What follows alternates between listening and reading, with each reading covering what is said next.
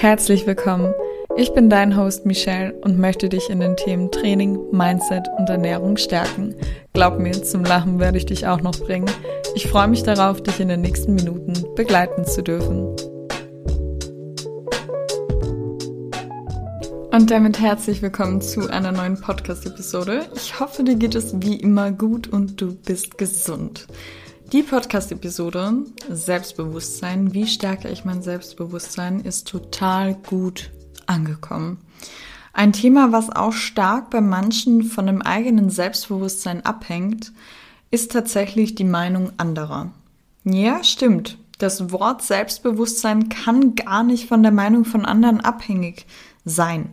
Zerlegen wir das Wort, heißt es, ich bin mir selber bewusst. Und nicht Person XY ist mir meinen eigenen Selbst bewusst. Kritik kann uns hart und unerwartet treffen, ärgert uns und macht uns auch Angst. Aber eines kann ich dir jetzt schon sagen. Jeder Mensch auf dieser Welt wird kritisiert. Absolut jeder. Egal was er tut. Egal was er anzieht, egal welche Frisur, welche Figur, welches Auto und so weiter, es ist egal was. Es gibt nur eine Methode, im Leben nicht kritisiert zu werden. Sei nichts, sag nichts und tu nichts. Stimmt.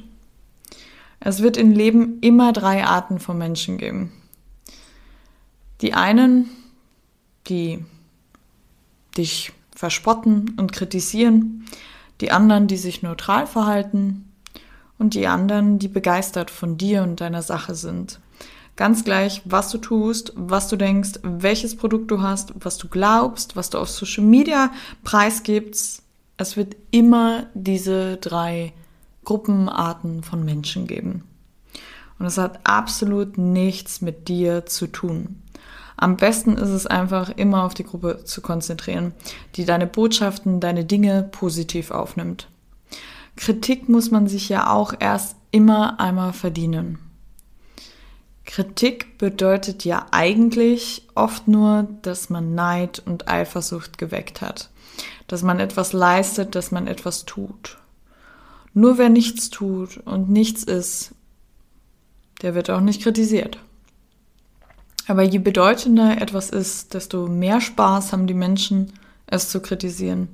Das ist absolut nicht in Ordnung und es ist gar nicht lustig. Aber tatsächlich weiß ich, dass das so ist. Leider. Kritik gehört zu unserem Leben dazu. Die Frage ist jetzt nur, wie du damit umgehst.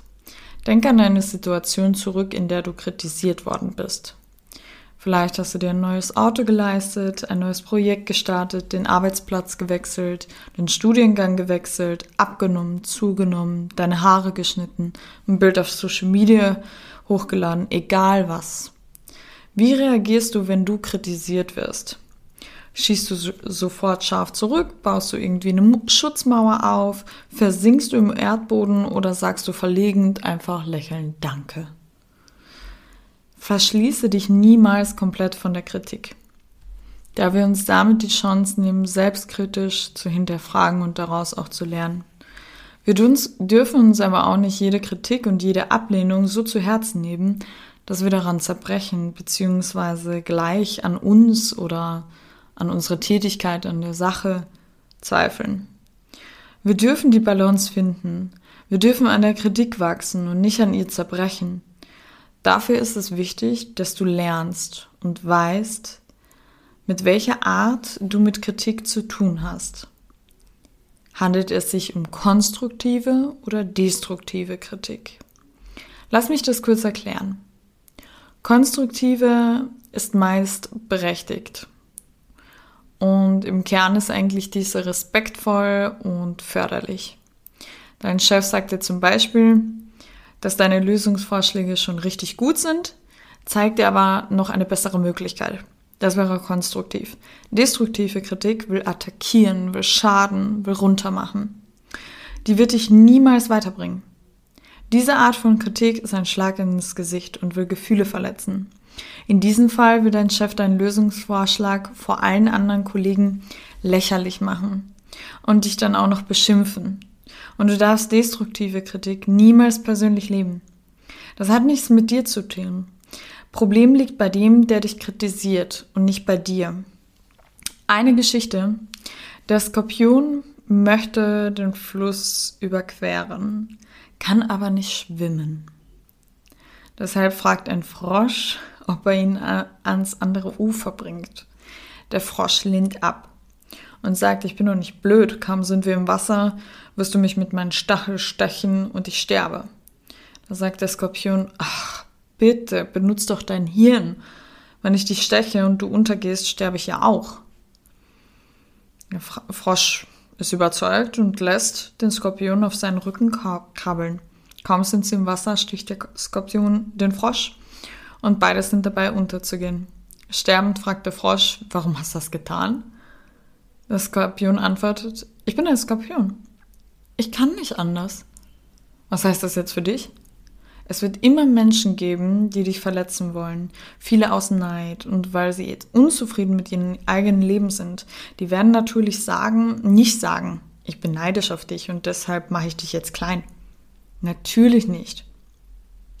Meistens klingen die Worte wie scheinbar ernst gemeinte Kritik. Wiederum andere Menschen haben es sich wirklich zur Lebensaufgabe gemacht, negativ zu sein.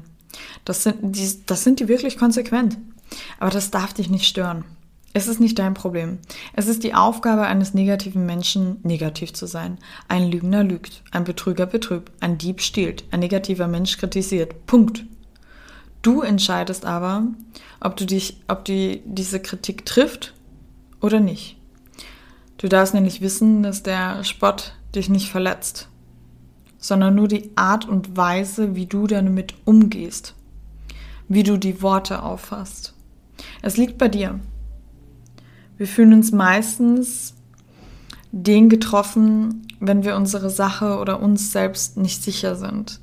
Es geht nur um das Gefühl, was wir für unsere Sachen haben, für unser Handeln, unser Aussehen etc. Vor allem macht eines den Unterschied aus, für unser Gefühl über uns selbst. Unberechtigte negative, destruktive Kritik kann uns nicht verletzen. Nur wir selbst können uns verletzen. Und je stärker du hinter dir selbst und deine Sache stehst, desto weniger lässt du dich beirren. Es ist nicht mehr wichtig, was andere darüber sagen. Ein Beispiel hat mir eine Klientin aus dem Fitnessstudio gegeben. Ich fand's toll. Ich erzähle es, wenn Bedarf besteht, die Geschichte immer wieder. Die ist nämlich auf so einen schlauen Gedanken gegangen, gekommen. Da bin ich jetzt trotz Periodenbäuchlein ähm, bauchfrei ins Studio gegangen und mit kurzer Hose, weil heiß war. Und sie hat mir dann erzählt, dass ihr auf einmal eingefallen ist, sie sieht eigentlich immer die gleichen Menschen im Studio, weil sie zur gleichen Uhrzeit trainieren geht. Aber sie sieht eigentlich gar nicht, ob der andere abgenommen hat, zugenommen hat, Muskeln aufgebaut hat oder sonst irgendwas. Sie sieht einfach nur das Gesicht und nimmt das wahr. Den Rest ist sie mit sich selber beschäftigt. Und sie hat sich immer gefragt, warum glaubt sie denn immer, dass die Leute einen anschauen und dass es unangenehm ist, wenn man kurze Hose hat, Periodenbäuchlein, was auch immer, wenn eigentlich jeder mit sich selber beschäftigt ist. Und ich habe sie sehr gelobt für diesen schlauen Gedankengang, weil so ist es. Weil der Typ, der immer einen anlächelt und äh, grüßt, weil man immer zur gleichen ähm, Zeit trainieren geht, der kann dir auch nicht sagen, ob deine Figur sich jetzt wahnsinnig verändert hat oder ob du jetzt ein Periodenbäuchlein hast oder sonst irgendwas. Nee, das fällt niemandem auf, das fällt nur dir auf. Klar, natürlich gibt's Beispiele, wenn jetzt eine Dame oder ein Herr auf einmal in ein paar Monaten 10, 20 Kilo, was, was ich was abgenommen hat, wenn das so extrem ist, auf jeden Fall. Aber die Kleinigkeiten, worüber man sich Gedanken macht, die fallen keinen auf, weil man ist eigentlich immer mit sich selber beschäftigt. Denk an meine Worte, hör sie oft genug, die Podcast-Episode, damit du diese Worte in dein klugen Köpfchen manifestierst. Es stimmt nämlich und das weißt du. Ich hoffe, dir hat die Podcast-Episode gefallen und ich würde mich freuen, wenn du mir eine Bewertung bei Apple Podcasts und bei Spotify dalässt. Fühl dich gedrückt, deine Michelle.